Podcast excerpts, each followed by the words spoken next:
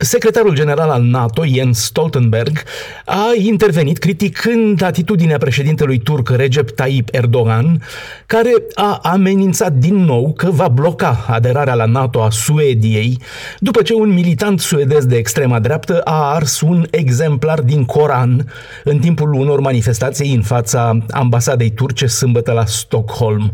Într-un interviu acordat presei germane, Jens Stoltenberg a condamnat la rândul său insistența cu care Erdogan repetă că va bloca intrarea Suediei în NATO. Libertatea de exprimare, libertatea de opinie e un bun prețios în Suedia și în toate celelalte țări ale NATO. De aceea, aceste acte nepotrivite nu sunt automat ilegale, a spus Stoltenberg.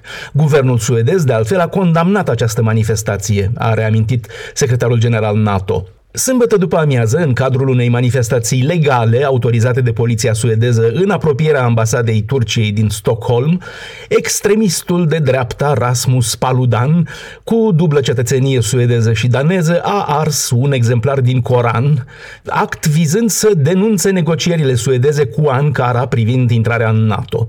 Imediat după aceea, Erdogan a reacționat ferm declarând că Suedia, candidată la aderarea la NATO împreună cu Finlanda, nu mai poate poate conta pe sprijinul Turciei după acest incident. Cei care permit o asemenea blasfemie în fața ambasadei noastre nu se mai pot aștepta la sprijinul nostru în privința intrării în NATO, a spus Erdogan. Extinderea Alianței Nord-Atlantice nu poate avea loc decât prin aprobarea unanimă a celor 30 de membri actuali, dar președintele turc Recep Tayyip Erdogan a formulat revendicări față de cele două țări candidate, Finlanda și Suedia, în chestiuni legate de ceea ce el numește terorismul kurd și de prezența în țările scandinave a unor militanți curzi în exil care au primit azilul politic. Erdogan cere extradarea lor spre Turcia. Dincolo de toate acestea, Erdogan mai speră și să-l poată convinge pe Joe Biden să accepte potențiala vânzare de aeronave americane F-16 către Turcia.